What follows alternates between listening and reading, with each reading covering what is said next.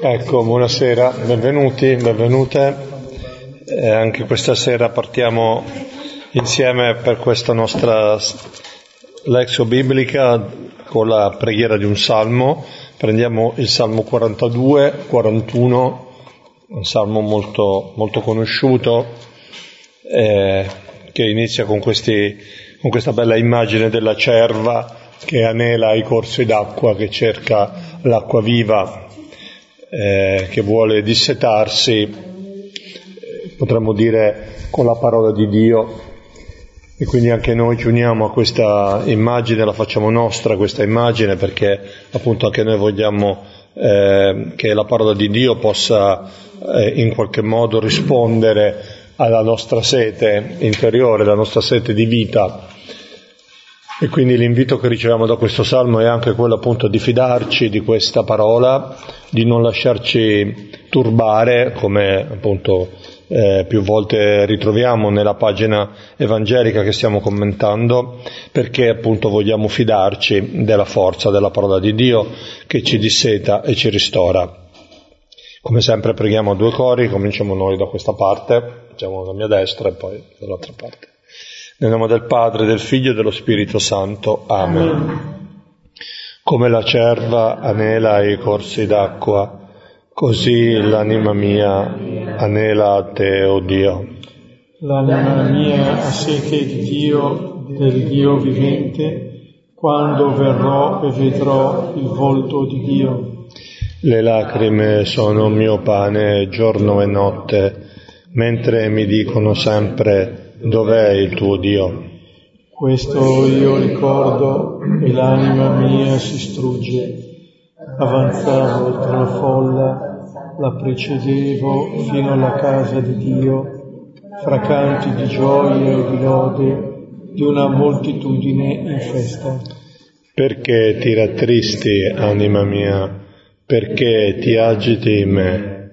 Spera in Dio, ancora potrò lodarlo lui salvezza del mio volto e mio Dio. In me si rattrista l'anima mia, perciò di te mi ricordo, dalla terra del Giordano e dell'Ermo, dal monte Misa. Un abisso chiama l'abisso al fragore delle tue cascate. Tutti i tuoi flutti e le tue onde sopra di me sono passati. Di giorno il Signore mi dona il suo amore, e di notte il suo canto è con me. Preghiera al Dio della mia vita. Dirò a Dio, mia roccia, perché mi hai dimenticato? Perché triste me ne vado, oppresso dal nemico. Mi insultano i miei avversari quando rompono le mie ossa mentre mi dicono sempre dov'è il tuo Dio. Perché ti rattristi, anima mia, perché ti agiti in me. Spera in Dio, ancora potrò lodarlo, Lui salvezza del mio volto e mio Dio. Gloria, Gloria al Padre, al Figlio e allo Spirito Santo, come era nel principio, ora e sempre nei secoli dei secoli. Amen. Ecco, come dicevo, questo salmo si apre con questa immagine eh, famosa della cerva che cerca l'acqua. Nei, nei bestiari antichi il, il cervo è un animale simbolico che indica la, eh, diciamo, il fedele, il, il credente, eh, che ehm, si può eh, nutrire presso l'acqua perché ehm, secondo questa interpretazione un po' fantastica eh, il cervo, la cerva si mangia il serpente uccide quindi il serpente, quindi uccide ciò che è velenoso mangia il, il, diciamo, il nemico, l'avversario, però eh, per potersi eh, decontaminare dal veleno del serpente deve bere molta acqua. Quindi ecco questa immagine dell'acqua come la presenza di Dio, Dio che eh, libera dal male eh, che eh, è stato diciamo pericolosamente eh, mangiato mm, simbolicamente appunto da questo serpente. No? Quindi diciamo, c'è, questo, c'è, questo, senso di eh, trasmettere attraverso questa figura simbolica un po' la dinamica della ricerca spirituale e, e anche eh, della, mm, in questa, di questa ricerca spirituale la necessità di non lasciarsi prendere dallo sconforto da non lasciarsi prendere né dalla nostalgia, come, come, emerge da questo salmo, e neanche appunto da quel timore, da quella paura di essere soli, di essere abbandonati, che eh, caratterizza anche, eh, appunto, come dicevamo, questo testo del capitolo 14 di Giovanni. E quindi anche eh, la fiducia nella forza della parola che trasforma la nostra vita e che la rende appunto capace di lode, capace di ringraziamento. Così come abbiamo visto soprattutto in tutta la prima parte della, del capitolo 14, la, la, fede, la dinamica della fede eh, viene eh, così eh, presentata eh, fortemente valorizzata dal Signore eh, in questo contesto appunto di, dei discorsi dell'addio. E quindi anche noi, come il salmista, chiediamo questa sera di poter accogliere questa parola che disseta, che è libera dal male e che ci insegna ad avere fiducia e a lodarlo. Ecco, il brano su cui ci fermiamo sono gli ultimi versetti del capitolo 14 Giovanni 14 da 22 a 31, tutto dopo la prima parte, come riassumeva Stefano adesso, della, in cui Gesù parlava della fede, del credere in Lui. La volta scorsa abbiamo visto la, l'inizio del, del, del, discorso come riguardante più l'aspetto dell'amore, non tanto della fede. Si diceva mentre eh, la fede non contempla la reciprocità, questo dell'amore sì, coinvolgendo tutte le nostre parti, tutta la nostra persona. Ecco, le, Gesù vuole portare a vivere eh, secondo questo amore verso di Lui, verso il Padre, verso gli altri, tenendo sempre eh, desta l'attenzione sul fatto che questo amore appunto non è tanto un, qualcosa di indefinibile, è sempre collegato, lo vedremo anche nei versetti di questa sera, con l'osservare la parola. Non è mai disgiunto da questo.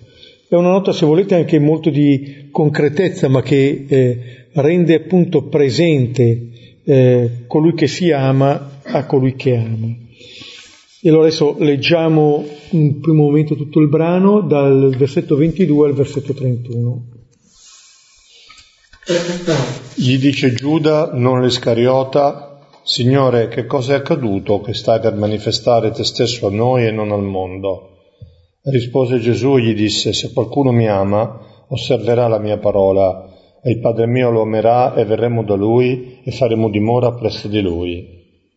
Chi non mi ama non osserva le mie parole, e la parola che ascoltate non è mia, ma del Padre che mi ha inviato. Di queste cose vi ho parlato dimorando presso di voi, ma il Consolatore, lo Spirito Santo, che il Padre invierà nel mio nome, egli vi insegnerà tutte le cose e vi farà ricordare tutte le cose che vi dissi. Pace lascio a voi, la mia pace do a voi, non come la dà il mondo, io do a voi, non sia turbato il vostro cuore né sia spaventato. Ascoltaste che vi dissi, me ne vado e vengo da voi. Se mi amaste vi rallegrereste che io vado dal Padre perché il Padre è più grande di me. E adesso l'ho detto a voi prima che accada, affinché quando accadrà crediate. Non parlerò più di molte cose con voi. Viene infatti il capo di questo mondo, e in me non ha nulla, ma affinché il mondo conosca che amo il Padre e come mi comandò il Padre così faccio, destatevi e, andiamo, e andiamo da qui. Bene, queste sono le, le, parole che chiudono questo primo discorso da Dio. Eh, dicevamo già anche il contesto eh, di questo ultimo giorno di Gesù in mezzo ai suoi, dice dell'importanza di questo giorno. Le cose che si dicono in questi momenti eh, sono come un testamento che si vuole lasciare in eredità, come consegnare quello che è stato il senso di una vita perché diventi un po' come un testimone che passa da una persona all'altra. Ricordo per certi aspetti anche so, i discorsi che vengono riportati nel Deuteronomio di Mosè. Eh, il popolo di Israele sta per entrare nella terra promessa e eh, allora Mosè dice quelle parole che aiuteranno il popolo a vivere in quella terra, in quella terra in cui lui invece non entrerà. Qui Gesù si sta avviando ad abitare per sempre la sua terra, che è il suo ritorno al Padre, e lascia ai suoi eh, quello che è un po' il segreto della vita del discepolo, di colui che appunto vive del suo stesso spirito, perché la domanda che ci si pone qui è come, è come rimane presente colui che tra poco sarà assente. Non lo vedranno più, allora come potranno vivere la loro comunione con il Signore Gesù, come continuare la loro sequela. Ecco allora questo aspetto del, dell'amore, dell'osservanza della parola, della presenza in noi, dello Spirito che rende presente appunto colui che è assente. Sarà appunto questo dono dello Spirito che metterà il futuro dei discepoli sotto il segno dell'amore. E questi testi sono testi fondanti per quello che, per quello che riguarda la comunità cristiana. Noi adesso abbiamo appena ascoltato, lo riprenderemo subito adesso, l'intervento di Giuda, dopodiché il capitolo 15, parte, l'ultima parte del capitolo 14, tutto il capitolo 15 e fin quasi alla fine del capitolo 16 non vedrà più nessun intervento dei discepoli. Sono solo parole di Gesù. Poi un breve ter- intervento dei discepoli e di nuovo parole di Gesù. Come dire, questo è un po' il tesoro che eh, il maestro lascia appunto ai suoi discepoli. Leggiamo, rileggiamo dunque i primi due versetti 22 e 23. Gli dice Giuda, non l'Iscariota, Signore, che cosa è accaduto che stai per manifestare te stesso a noi e non al mondo? Rispose Gesù e gli disse, se qualcuno mi ama, osserverà la mia parola e il Padre mio lo amerà e verremo da lui e faremo dimora presso di lui. Ecco, nel versetto eh, che precede immediatamente quelli letti, Gesù diceva chi ama me sarà amato dal Padre mio e anch'io lo amerò e mi manifesterò a lui. Ecco, Giuda interviene un po' su questa manifestazione di Gesù. Eh, Giuda è un discepolo di cui eh, parla nell'elenco appunto l'Evangelista Luca, non ne parlano invece Matteo e Marco che parlano di Taddeo, compare invece in Luca e compare in Giovanni. E questo, questo Giuda che distingue dall'Iscariota che ha lasciato il cenacolo, come ricordava il capitolo 13, eh, pone questa domanda, eh, perché Gesù si manifesta ai discepoli e non si manifesta al mondo. Ora, prima di vedere eh, questa domanda e poi la risposta di Gesù, eh, una nota. Questo è il terzo discepolo che interviene in questo capitolo. Prima era stato Tommaso, non sapevo dove vai, come possiamo conoscere la via, poi Filippo, mostraci il Padre, ci basta, adesso Giuda. Allora, da un lato è, è bello che queste, eh, questo tesoro di Gesù lo consegni eh, ai suoi, come dire, rispondendo anche delle domande di qualcuno, all'interno di un dialogo personale. Poi è vero che Giuda dice perché ti manifesti a noi, come se parlasse facendosi portavoce anche degli altri discepoli. Però come se queste grandi verità poi il Signore le consegnasse a uno a uno. Domenica scorsa, l'altro ieri, c'era nel Vangelo eh, come seconda domenica di Quaresima la, mm, il Vangelo della Samaritana, eh, e la Samaritana che dice ma so che deve venire il Messia, quando verrà ci annuncerà ogni cosa, e Gesù le dice sono io che parlo con te. E lo vedremo anche eh, al capitolo nono, eh, più avanti nella Quaresima, l'abbiamo già visto in queste lezioni, quando parla col cieco nato, con colui che era cieco nato. E chi è, Signore, perché io possa credere nel figlio dell'uomo? È colui che parla con te. Il Signore è colui che entra in dialogo con noi. Si può costruire un dialogo eh, con il Signore eh, com- come direbbe Sant'Ignazio, come un amico parla con un amico, un servo con il suo padrone, dove c'è questo atteggiamento di fiducia. È all'interno di questo che siamo chiamati anche noi, in un certo senso, a intervenire, a non avere paura di presentare al Signore quelle che sono le nostre domande. E ehm, quella, la domanda che fa eh, Giuda è quella di dire ma perché a noi e non al mondo? Perché eh, c'è questo? Innanzitutto eh, anche nella domanda di Giuda però c'è eh, almeno una certezza, che la manifestazione del Signore non dobbiamo attenderla per gli ultimi tempi. Possiamo già sperimentarla qui, nel presente, nella nostra vita. E Gesù dirà appunto che lui viene in coloro che lo amano. È un po' forse la stessa obiezione che al capitolo settimo facevano i fratelli di Gesù, nei primi versetti, versetti 3 e 5. I suoi fratelli gli dissero, parti di qui e va nella Giudea, perché anche i tuoi discepoli vedano le opere che tu compi. Nessuno infatti, se vuole essere riconosciuto pubblicamente, agisce di nascosto. Se fai queste cose, manifesta te stesso al mondo. Vedete, i suoi discepoli e i suoi fratelli invitano Gesù a manifestarsi al mondo. E annota all'Evangelista, neppure i suoi fratelli infatti credevano in lui. Come dire, chi invita Gesù a manifestarsi così al mondo non crede ancora in Gesù. Come se proponesse a Gesù un tipo di manifestazione che è esattamente secondo la logica del mondo.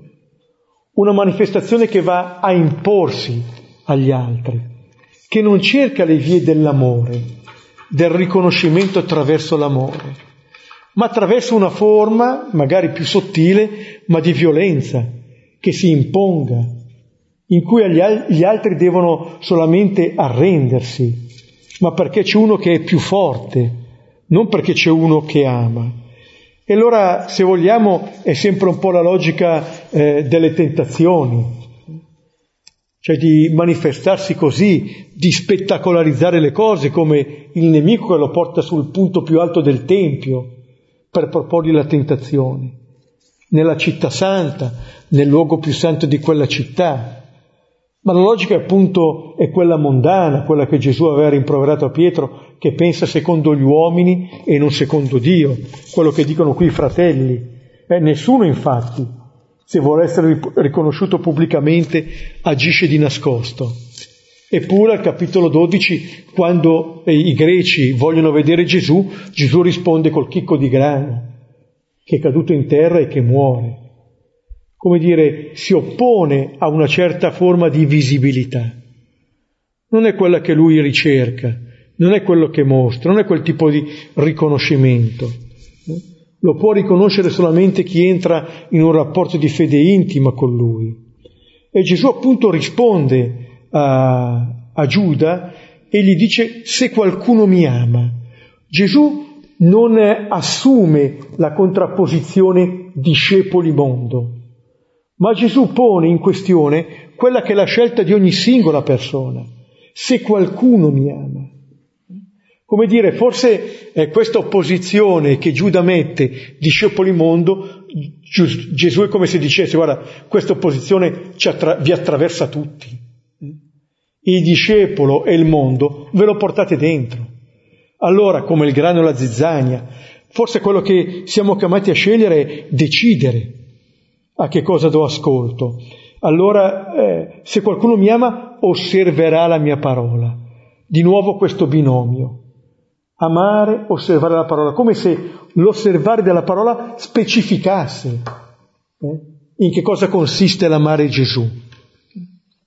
Non è tanto appunto questo sentimento vago, leggero, invece osservare quella parola, quel comando, eh?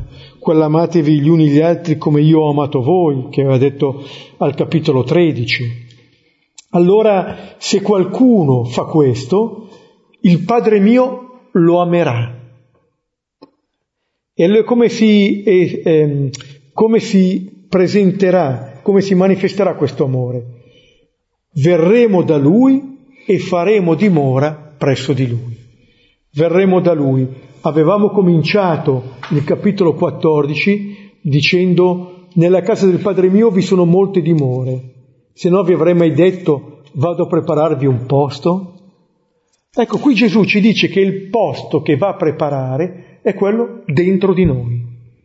Eh? Noi siamo il posto eh, che Dio prepara.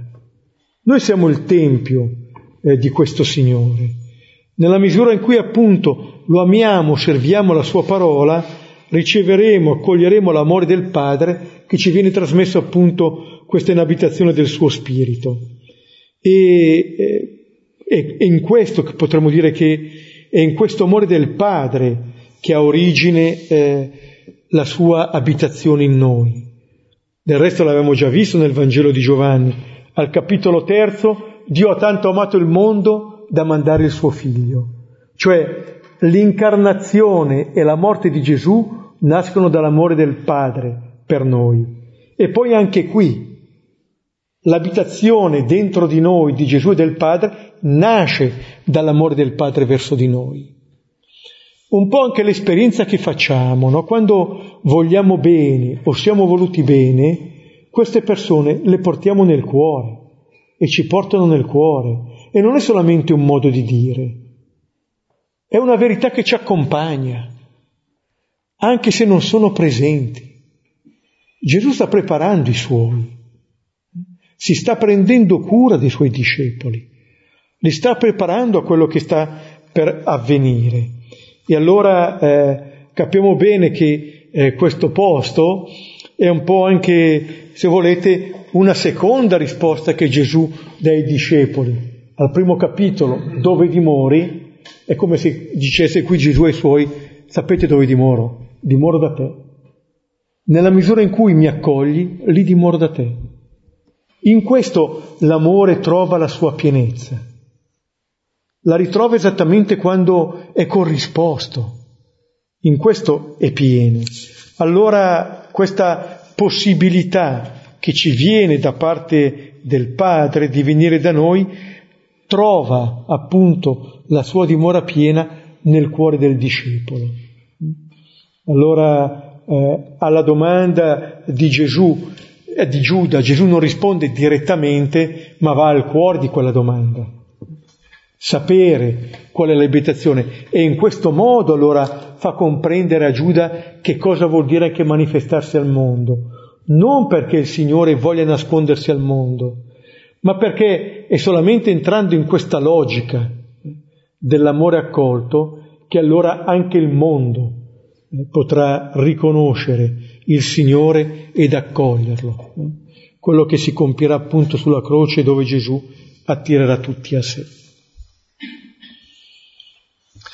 È interessante no? notare questa, questa, eh, questa, scelta anche letteraria che fa l'Evangelista per aiutarci a comprendere meglio questa dimensione, potremmo dire, intima, interiore dell'incontro con il Signore, eh, mettendo appunto in scena questa, questa, domanda da parte di Giuda, eh, perché Giuda in fondo eh, raccoglie solo una parte di quello che Gesù aveva detto prima, no? prima Beppe ha ricordato che questa domanda è suscitata dall'affermazione di Gesù che dice eh, lo amerò e mi manifesterò a lui. No? Ecco, Giuda prende soltanto manifestare, no? si dimentica lo amerò, che invece appunto poi invece Gesù riprende dopo. E, e, quindi qui c'è proprio la contrapposizione tra una condizione, potremmo dire che è anche un po' nostra, che vorremmo avere delle certezze esteriori nell'incontro con il Signore, cioè avere una esperienza del Signore, diciamo, nella linea della manifestazione per usare questo termine, no? Cioè come qualcosa di incontrovertibile, come qualcosa appunto di, come diceva Beppe, di spettacolare, che non può che essere così, in qualche modo come se volessimo essere abbagliati, convinti dall'esterno, in qualche modo, no? Mentre invece qui Gesù sta dicendo esattamente il contrario, cioè sta dicendo che quello di cui lui ci parla è un incontro personale che richiede tutta la nostra adesione personale, che richiede anche, diciamo così, eh, tutto quel margine di libertà per quanto possa essere condizionata la nostra libertà che noi abbiamo da mettere a disposizione. No? Quindi lui desidera profondamente manifestarsi ma questa manifestazione appunto non è eh, semplicemente un'imposizione dall'esterno, ma è invece un entrare in una, in una, in una relazione, in una dinamica. No? Questi, questi, questi, versetti ci parlano sempre di qualcosa che è in divenire, che non è mai totalmente compiuto, ha sempre una, una possibilità di sviluppo, no? quindi è un po' nella linea appunto di quello che adesso Beppe ci diceva. Bene, eh, andiamo avanti, vediamo il versetto 24. Chi non mi ama non osserva le mie parole e la parola che ascoltate non è mia, ma del Padre che mi ha inviato. Ecco, qui ancora, sebbene in forma negativa, il legame tra l'amore a Gesù e l'osservare le sue parole. Chi non mi ama non osserva le, le mie parole. E poi eh, dice che la parola che Gesù annuncia non è sua, ma del Padre che mi ha inviato. Ecco qui eh, Gesù eh, ci presenta ancora una volta la sua, la sua, missione di inviato del Padre e eh, la missione dell'inviato è di portare a noi la parola di questo Padre. Eh, dirà poi nel capitolo successivo che appunto tutto ciò che ha udito l'ha fatto conoscere a noi. Come dire che non trattiene nulla Gesù, condivide pienamente. È come se eh, volesse Gesù trascinare i suoi discepoli nella relazione filiale col Padre e nella relazione fraterna con gli altri. Eh? Li volesse portare appunto a vivere in pienezza la loro verità di figli. Però prevede qui la possibilità di una chiusura al Signore, una chiusura che però non potrà mai essere l'ultima parola, perché sappiamo che questa chiusura non farà altro che condurre alla rivelazione della gloria del Signore sulla croce, quando in pienezza si manifesterà l'amore del Signore. C'è qualcosa ancora che sconfigge in radice ogni possibile chiusura. E questo lo, lo si vedrà, lo si contemplerà appunto quando il figlio sarà innalzato. E questo, um, e poi c'è una dinamica che poi vedremo anche che riguarderà il Paraclito, lo Spirito, che Gesù pronuncia le parole del Padre e lo Spirito ci farà ricordare le parole di Gesù. C'è in questo un canale comunicativo che ci fa arrivare quella che è la parola del Padre, ma in questo ci dice anche la libertà del Figlio.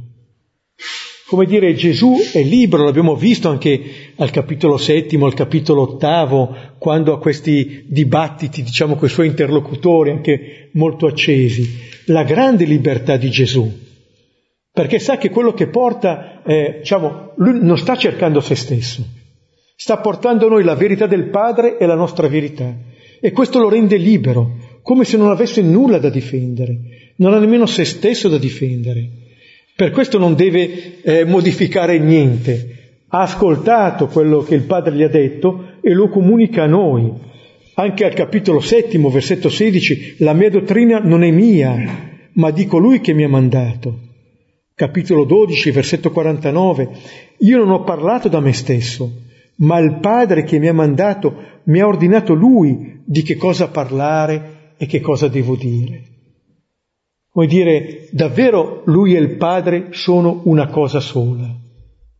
E le resistenze che poniamo a lui sono resistenze che noi poniamo al Padre, ma sono in fondo delle resistenze che poniamo alla nostra verità di figli. Versetti 25 e 26. Di queste cose vi ho parlato dimorando presso di voi ma il Consolatore, lo Spirito Santo, che il Padre invierà nel mio nome, egli vi insegnerà tutte le cose e vi farà ricordare tutte le cose che io vi dissi. Ecco, di queste cose io ho parlato dimorando presso di voi. Qui Gesù ricorda la sua esistenza storica, come se tutta la vita di Gesù ci avesse parlato appunto dell'amore del Padre, di queste cose.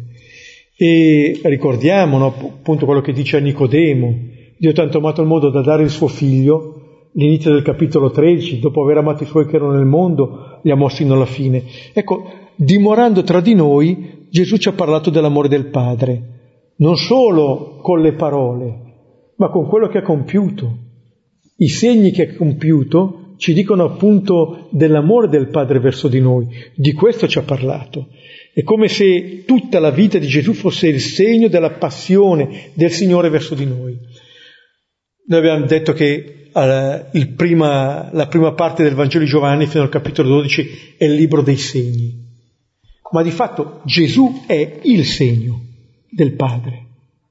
E tutti gli altri segni ci parlano di Gesù, che è l'autentico, in un certo senso l'unico segno che il Padre ci dà. Attraverso di lui noi appunto come diceva a Filippo vediamo il Padre. E poi qui eh, Gesù prepara i suoi alla sua assenza, o meglio alla sua nuova forma di presenza, il consolatore. L'aveva già detto nei versetti precedenti, un altro paraclito, e questo prenderà il posto di Gesù, uno spirito che il Padre invierà nel mio nome. L'aveva detto, io pregherò il Padre ed egli vi darà un altro consolatore. Questo spirito paraclito cosa fa? Eh, ci, è la presenza in noi di Gesù quando non sarà più presente Gesù così come i suoi l'hanno conosciuto. Noi non l'abbiamo conosciuto come l'ha conosciuto Giuda, come li hanno conosciuti gli altri, ma questo spirito ci renderà presente eh, il figlio, perché dice Gesù vi insegnerà, co- vi insegnerà tutte le cose e vi farà ricordare tutte le cose che vi dissi. Allora,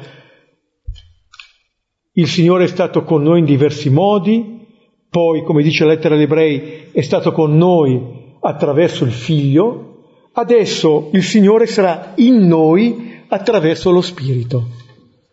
Una presenza ancora più intima eh, che è quella del suo Spirito, quello che è l'amore che ci fa conoscere tutto vi ricorderà, come dire, contro la nostra smemoratezza, eh, contro il rischio di non ricordare, di non portare al cuore le cose importanti.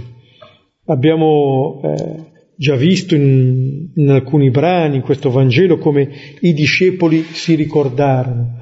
Per esempio al capitolo secondo, quando si parla del Tempio, quando poi fu risuscitato dai morti, i suoi discepoli si ricordarono e credettero.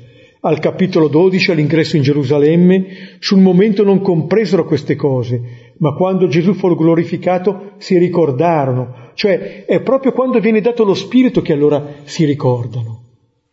Avviene tutto, però il ricordare è un'altra cosa. Si ascolta con l'orecchio, ma si ricorda col cuore come dice il termine, no? gli antichi pensavano che fosse il cuore l'organo appunto della memoria, ma in un certo senso noi, quello che portiamo nel cuore è davvero quello che decide per noi, che diventa motivo delle nostre scelte. E cosa ci porta nel cuore? Nient'altro, niente di più che Gesù, niente da aggiungere, niente da togliere. Quando Gesù dice, Egli vi insegnerà tutte le cose e vi, ricor- e vi farà ricordare tutte le cose che vi dissi, quel ricordare tutte le cose che vi dissi specifica in che cosa consiste l'insegnamento. Non è che ci insegni chissà quali dottrine, ci riporta al cuore le parole del figlio, come se noi, ascoltando le parole del figlio nello spirito, le troviamo come parole vive per noi. Ma questa è la nostra esperienza di ogni volta che ascoltiamo con fede la parola del Signore. Cioè queste parole diventano per noi contemporanee, grazie appunto all'azione dello Spirito che le eh, attualizza. Sapete, il, c'è il proemio della vita di Cristo che Sant'Ignazio ha letto nel, quando era convalescente, del Dolfo di Sassoni, di un certosino, che prima di cominciare il racconto della vita di Gesù dice al lettore, guarda, adesso racconterò queste cose, sono cose che sembrano accadute nel passato, ma tu le ascolterai come se avvenissero adesso. Adesso. Cioè quando noi ci mettiamo in preghiera e invochiamo lo Spirito, chiediamo esattamente allo Spirito che questa parola parli adesso alla nostra vita.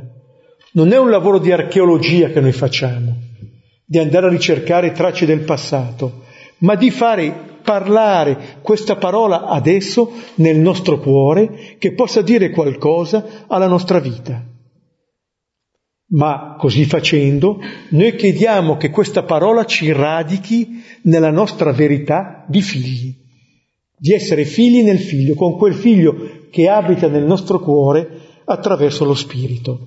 Allora, eh, quello che lo Spirito fa non è di aggiungere, tantomeno ovviamente di togliere qualcosa alla vita di Gesù, ma di rendere sempre presente questa vita.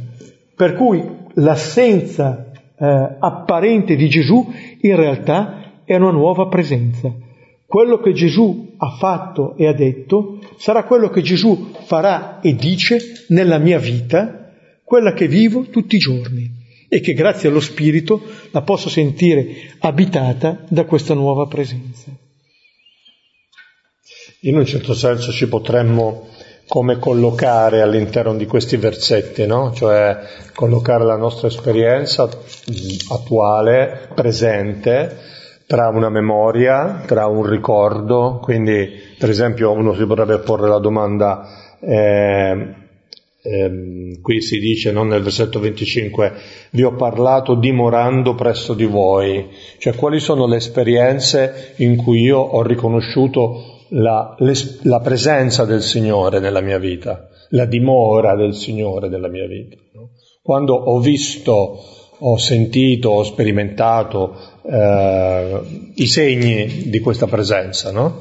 E questo, questa sorta di, eh, di, memoria di ciò che già è avvenuto, no? di ciò che già abbiamo potuto sperimentare di questa presenza del Signore e anche quindi eh, a partire da, sempre, rimanendo sempre all'interno di questi versetti, di apertura verso poss- una nuova conoscenza. No? Questa, questa, memoria di ciò che già è avvenuto, anche a livello molto intimo, personale, molto eh, locale, se vogliamo dirla così, a che cosa mi sta aprendo? No? E allora ecco che la presenza in questa apertura, in questa possibilità di, di approfondire, di continuare questa esperienza, riconosciamo, come Beppe diceva, la presenza dello Spirito no? che sta lavorando dentro di noi. Quindi ognuno di noi in qualche modo, sia come singolo, sia come appartenente a una comunità, sia anche come la Chiesa nel mondo, si può collocare all'interno di questo tipo di, di esperienza. Siamo, ciascuno di noi è chiamato a fare concretamente questa esperienza di memoria e di eh, fiducia eh, nella, nella presenza dello Spirito nel futuro. Sì, viene in mente proprio a questo proposito a livello di singoli, a livello di chiesa e a livello di memoria, c'è quella parabola cosiddetta del servo spietato in Matteo 18, che ha questo grande debito nei confronti del padrone di 10.000 talenti, non potrà mai eh, ridare questi soldi, viene condonato questo debito e poi dice l'Evangelista, appena uscito trovò un servo che gli doveva pochi, pochi soldi e lo soffocava. Appena uscito, come dire, anche qui no, c'è una mancanza di ricordo no, del dono ricevuto che esattamente il non ricordare più questo gli fa vivere un rapporto disordinato con l'altro. Il, tro, l'aver troncato così o l'aver dimenticato ciò che il padre gli ha dato lo pone non in un rapporto fraterno, ma in un rapporto con un rivale. Bene, procediamo al versetto 27. Pace lascio a voi, la mia pace do a voi, non come la dà il mondo, io la do a voi. Non sia turbato il vostro cuore, né sia spaventato. Ecco, queste sono parole che sono passate alcune anche non in celebrazione eucaristica. Eh, dopo il Padre nostro, appunto, noi ricordiamo queste parole di Gesù quotidianamente.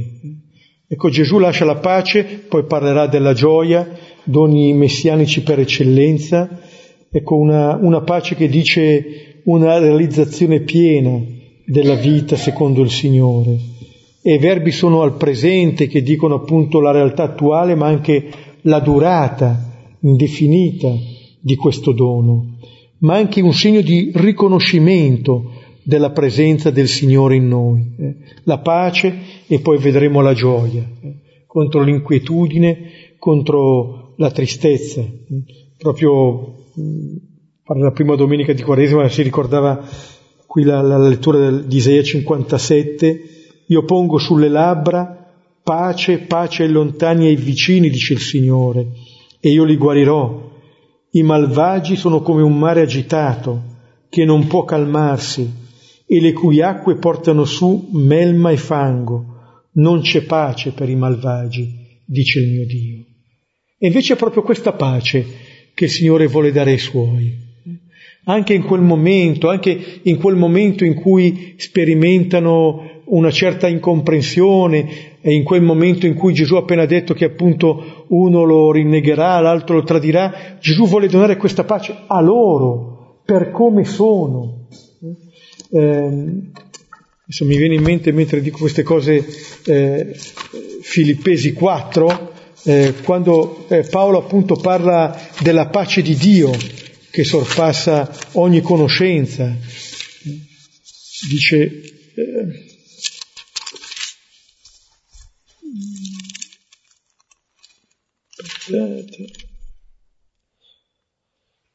la pace di Dio che supera ogni intelligenza custodirà i vostri cuori e le vostre menti in Cristo Gesù.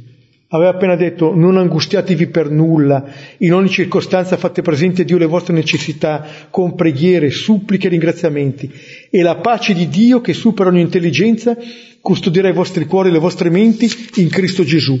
E poco più avanti dirà le cose che avete imparato, ricevuto, ascoltato e veduto in me, mettetele in pratica e il Dio della pace sarà con voi. Prima parla della pace di Dio e poi del Dio della pace, come dire, ancora più in radice. Eh? È questa la pace, è questa pace che ci viene da Lui, che non è l'assenza di conflitto, l'assenza di guerra, che non è il fatto che tutte le cose vadano bene, non è che adesso sto vivendo un momento buono ma chissà cosa sarà dopo. È quello che Gesù, quando apparirà risorto ai suoi, dirà ai suoi mostrando il segno dei chiodi. È quella pace del crocifisso risorto, di chi ha vinto la morte, di chi ci indica eh, appunto qual è la via di quella pace. Ed è un dono questo. Eh? La pace lascio a voi, la mia pace do a voi. Non come la dà il mondo, che è esattamente l'altra, è l'altro tipo di pace, che è sempre una guerra nascosta. Ed è una, una pace che è sempre un po' insidiata. È un dono alla pace, ma anche un cammino. A volte nelle, anche nelle circostanze quotidiane vediamo come spesso la nostra pace salti. Per una cosa a volte basta un imprevisto, eccetera, ci sentiamo un po' sconvolgere fino ad arrivare a volte a quello che dice Isaia dei malvagi. Però appunto questa pace del Signore è qualcosa che viene donata anche in quei momenti lì, che ci dice che il Signore è Signore anche quando c'è l'imprevisto, che io posso comunque rimettere le cose in ordine, perché questa pace non viene scalfita da nulla. Efesini 2 dirà che Gesù è la nostra pace, colui che ha distrutto in se stesso l'inimicizia. Come dire, è una pace che nessuno ci può togliere.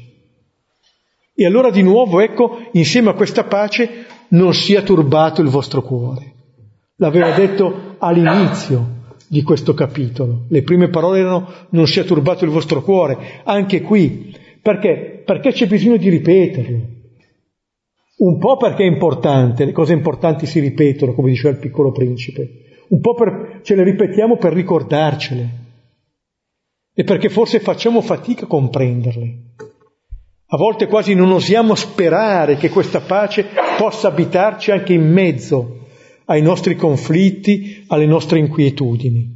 E invece è proprio così che il Signore mostra di essere il Signore della nostra vita, più ancora delle cose che possono capitare nelle nostre giornate.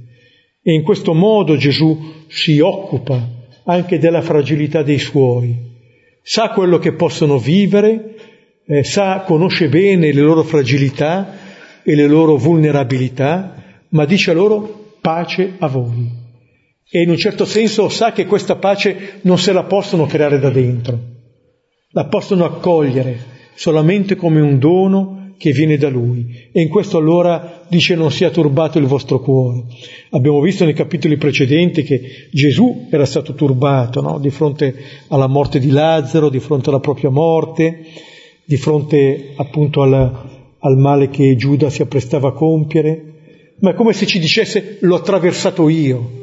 E adesso mostrandoti queste piaghe eh, ti posso dire non sia turbato il tuo cuore.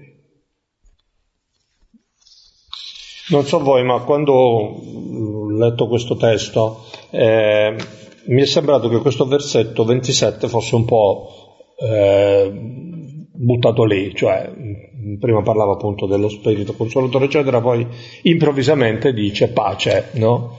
Vi lascio la pace, insomma, ha cambiato discorso in qualche modo, no? Eh, ecco, invece mi pare eh, che non sia così, anzi, appunto, è proprio, è proprio l'effetto del vivere questa relazione, questa esperienza di cui parlavamo prima, di memoria che diventa fiducia, che mette in pace, che dà la pace, no? Cioè vivere quella relazione con Gesù nello spirito, che è la relazione che Gesù ha nello spirito con il Padre. Adesso rischio di fare un po' di, di giochi di parole se volete, ma eh, Gesù ci sta donando il, la sua pace, cioè eh, il modo con cui lui vive le situazioni della sua esperienza anche terrena, no? Perché, eh, beh, uno perché è la cosa più bella che ci può dare, perché è il suo stile e il suo modo di viverla. E due perché eh, ci, fa, ci, ci, rivela il suo segreto, cioè la sua relazione con il Padre. Quando qualche versetto prima, il versetto 24, si diceva no? che la parola che ascoltate è la parola del Padre, quindi io vi ho detto le parole del Padre, appunto Beppe ha commentato molto bene questo, questo versetto, eh, questa parola è la parola che nutre la vita di Gesù. E quindi Gesù può vivere in pace qualsiasi situazione perché è radicato, fondato in questa situazione, in questa parola, nella parola del Padre. E quindi ecco che questo versetto in qualche modo è il coronamento di quello che lui stava dicendo prima, eh, promettendoci la presenza dello Spirito che appunto ci porta quella pace. Andiamo avanti, versetto 28. Ascoltaste che vi dissi che me ne, va, me ne vado e vengo da voi. Mm, se mi amaste vi rallegrereste che io vado al Padre, perché il Padre è più grande di me. Ecco, qui Gesù ribadisce ai suoi che il suo andarsene non è un allontanarsi, ma è un venire presso di loro. Anzi, sono un po' eh, le due facce della stessa medaglia. Eh, proprio perché in un certo senso se ne va e ritorna al Padre, rimarrà sempre con noi. Andare verso il Padre, appunto l'essere innalzato del figlio dell'uomo, è esattamente il suo rimanere sempre con noi. Il discepolo contempla la croce di Gesù come il compimento dell'amore del Signore per lui, non qualcosa che gli viene sottratto, ma qualcosa che, anzi qualcuno che rimane per sempre questa è la verità appunto eh, del discepolo. E eh, quando dice se mi amaste, non è che Gesù metta in dubbio il fatto che i suoi lo amino, ma eh, nel dire guardate se mi amate, quello, il mio ritorno al Padre è lo scopo della mia vita. E allora l'amore verso Gesù rispetta questo suo tornare al Padre. Diventa così un amore generoso, non possessivo, non di chi trattiene, non di chi ha paura di perdere qualcosa. Il volerlo trattenere quasi sembrerebbe segno di, di una paura di perdere. Ma Gesù rassicura, eh? non si allontana, è il modo con cui lui rimane eh, de- definitivamente con loro. E allora ecco che insieme alla pace di cui poco prima la, la gioia, il contrario della tristezza, il rallegrarsi, il poter gioire, è di una gioia che non può essere tolta da nessuno. Ricordate il capitolo terzo, il motivo di gioia ed allegria del Battista, dell'amico dello sposo, che si rallegra.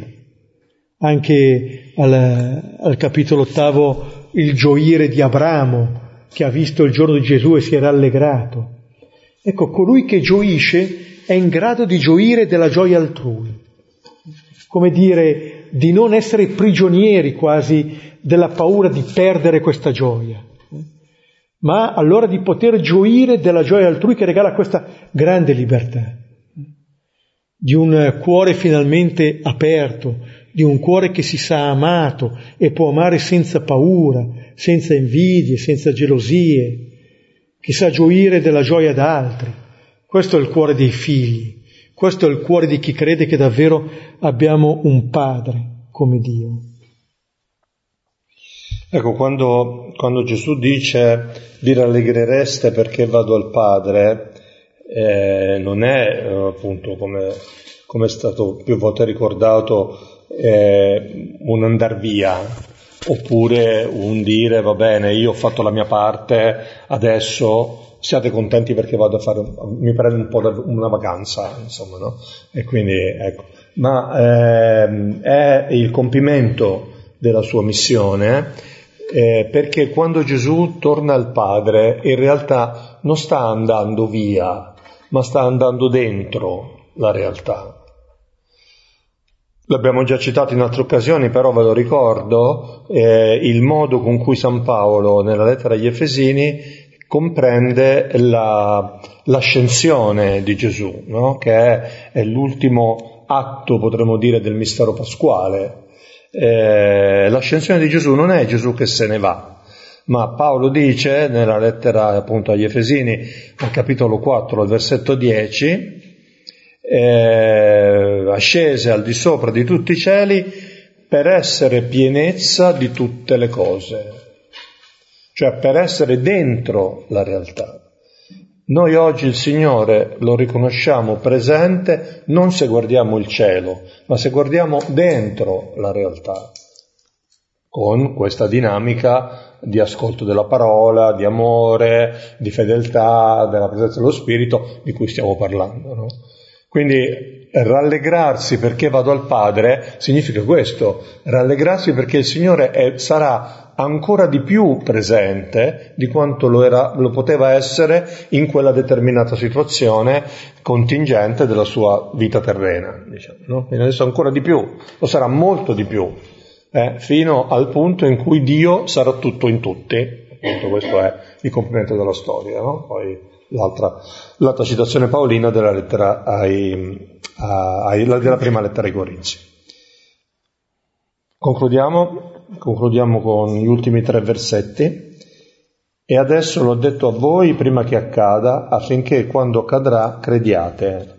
Non parlerò più di molte cose con voi, viene infatti il capo di questo mondo e in me non ha nulla, ma affinché il mondo conosca che io amo il Padre e come mi comandò il Padre, così faccio, destatevi, andiamo via da qui. Ecco, qui sembra che si concluda il discorso poi che invece riprenderà eh, al capitolo quindicesimo, l'autore ha lasciato tranquillamente lì questo, questo versetto. Ecco, Gesù dice che sta dicendo queste cose ai suoi perché possano credere come altre volte nello stesso Vangelo. Come dire, Gesù non ha la pretesa che le cose che dice vengano comprese, che vengano comprese subito. Questo mostra che ha a cuore più il discepolo che la comprensione del discepolo. Sa che la verità ha le sue strade, ha i suoi tempi, non ha nessuna, non ha nessuna fretta, non vuole eh, imporsi, non vuole che lo si comprenda subito, non ha questa logica che lo guida. E Gesù ha predetto tutto perché crediamo, appunto che il suo andarsene non è un morire, ma che viene in noi con la sua presenza eh, di amore. Poi sa che appunto eh, la sua rivelazione volge al termine perché completa, non c'è nulla da aggiungere a un amore che raggiunge appunto l'estrema capacità di amare e dice viene infatti il capo di questo mondo. Ecco, eh, come avevamo visto al capitolo 13, con la, la lotta del Signore contro eh, la potenza del male, e dice in me non ha nulla, Gesù è indenne da ogni complicità col male. Ecco, nulla a che spartire con questo. È quello che può riguardare invece noi, eh, nelle nostre lotte, nelle nostre grandi e piccole battaglie. Christian de Chergé, questo trappista eh, ucciso in Algeria con i suoi compagni, con nelle, quella pagina veramente grandiosa del suo testamento spirituale, anche lì quando un addio si profila, è come anche lì è un discorso d'addio, lui a un certo punto dice ho vissuto abbastanza per sapermi complice del male che sembra in me prevalere nel mondo e anche di quello che potrebbe colpirmi alla cieca. Ho vissuto abbastanza per sapermi complice del male. Ecco, eh, Gesù eh, invece è colui che è indenne, è il giusto. Eh? E in un certo senso però ci dice che c'è questa battaglia, c'è una battaglia da compiere. Le cose non vanno via così in maniera automatica, liscia. Quello che nei sinottici, no? in Luca dirà a Pietro, guarda che Satana vi ha cercato per vagliarvi. Io ho pregato per te che non venga meno la tua fede, perché tu possa continuare a credere. E, però appunto eh, quello che Gesù vuole riaffermare è che il mondo conosca che lui ama il Padre. Questa è l'unica volta, non solo in Giovanni, ma in tutto il Nuovo Testamento, in cui si dice che Gesù ama il Padre. Certo, tutto fa eh, eh, comprendere questa verità, ma in maniera così esplicita Gesù la dice qui.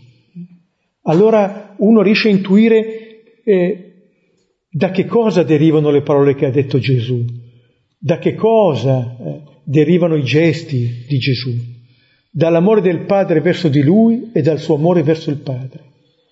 Gesù si abbandona completamente a questo Padre, vive con lui eh, la passione che gli si sta preparando. Eh. Per nulla appunto la Samaritana ha detto mio cibo è fare la volontà del Padre. E se volete, eh, questo come mi mandò il Padre, così io faccio, specifica quell'amore. Cioè questa verità non riguarda solo il discepolo, chi mi ama osserverà la mia parola, riguarda anche Gesù, che ama il Padre e compie la sua parola. E dicevamo, Giovanni non ha il parallelo del Getsemani, ma l'aveva un, alcuni versetti al capitolo 12 e alcuni qui. Come mi mandò il Padre, così faccio. Gesù compie la volontà d'amore del Padre. Si faccia la tua parola, si compia la tua volontà. E allora l'invito ai suoi di destarsi, con uno dei verbi che poi si userà anche nella risurrezione, è quasi l'invito a seguirlo, eh? non tanto adesso immediatamente, ma quanto in questo cammino di ritorno verso il Padre, in questa vita di figli e di fratelli.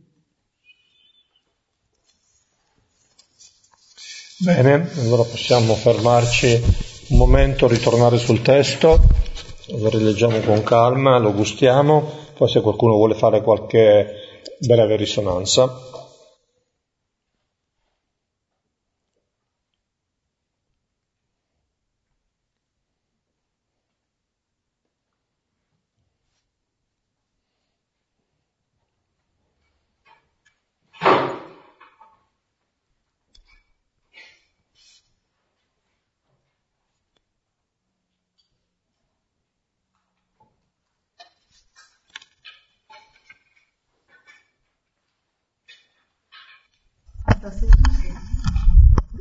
A differenza del solito è come se l'avessi un po' visto nell'insieme, perché per tutta la spiegazione mi veniva in mente eh, quello che veniva detto la settimana scorsa di un altro consolatore, è come se io eh, avessi sentito tanto la dimensione del consolatore in questo brano di Gesù. È come se queste, tutti questi, questo testamento così profondo che richiede sicuramente a noi come ai discepoli un tempo di, di ripresa e di, di, approfondimento, però eh, trasudi di questa dimensione di, dove tutto dice non avere paura, amore e poi ci vuole del tempo per andare a fondo, no? però dentro c'è una dimensione di grande vicinanza, di, come quelle comunicazioni forti che, che accadono nei momenti di grande intimità con le persone care che rimangono dentro e che poi magari vengono riprese più avanti, ecco, non so, o in altri momenti o a pezzi, a parti o, e anche capite più avanti nel tempo. Quando magari la persona non c'è più perché non è più fisicamente con noi o perché è, è lontana, è ancora viva ma è lontana.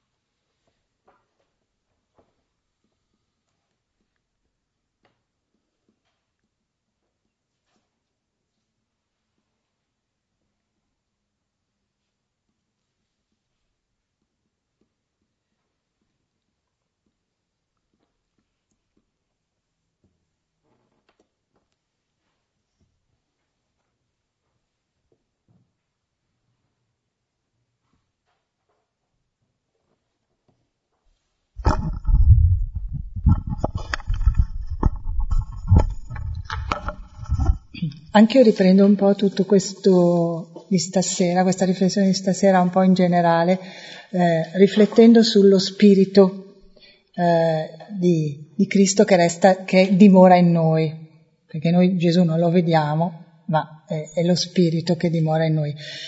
Ehm, e questo spirito che viene chiamato consolatore è, è bellissimo secondo me perché se andiamo all'etimologia della parola, consolare vuol dire stare con chi è solo, per, perché così tu non sei più solo. Allora, questo che Gesù dice, no, non vi lascio, non vi, non vi abbandono, quindi non ci lascia soli. Allora, il, questo spirito che ci intanto ci fa memoria che non siamo soli. E, e questo, per esempio, è una cosa che dimentichiamo a volte si dimentica spesso, si è convinti di essere soli, in realtà invece c'è qualcuno che ci consola. No?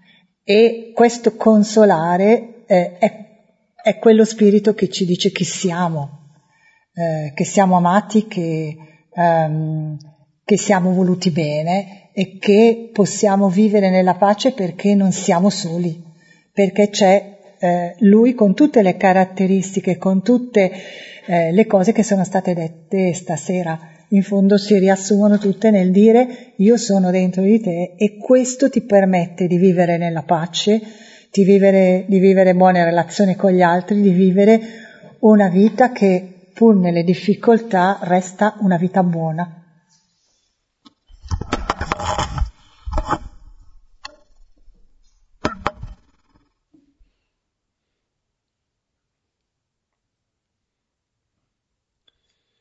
Bene, allora possiamo concludere. Ringraziamo molto il Signore, appunto ringraziamo la sua presenza in mezzo a noi anche attraverso il suo spirito, appunto come è stato anche adesso ricordato, e preghiamo insieme per diventare sempre di più figli nel figlio, fratelli, sorelle tra di noi. Padre nostro che, che sei nei cieli, sia santificato il tuo nome venga il tuo regno, sia fatta la tua volontà, come in cielo così in terra. Dacci oggi il nostro pane quotidiano e rimetti a noi i nostri debiti, come anche noi li rimettiamo ai nostri debitori. E non abbandonarci alla tentazione, ma liberaci dal male. Amen. Ci benedica ora e sempre Dio Onnipotente, Padre, Figlio e Spirito Santo. Amen. Grazie a tutti, buonanotte, alla settimana prossima.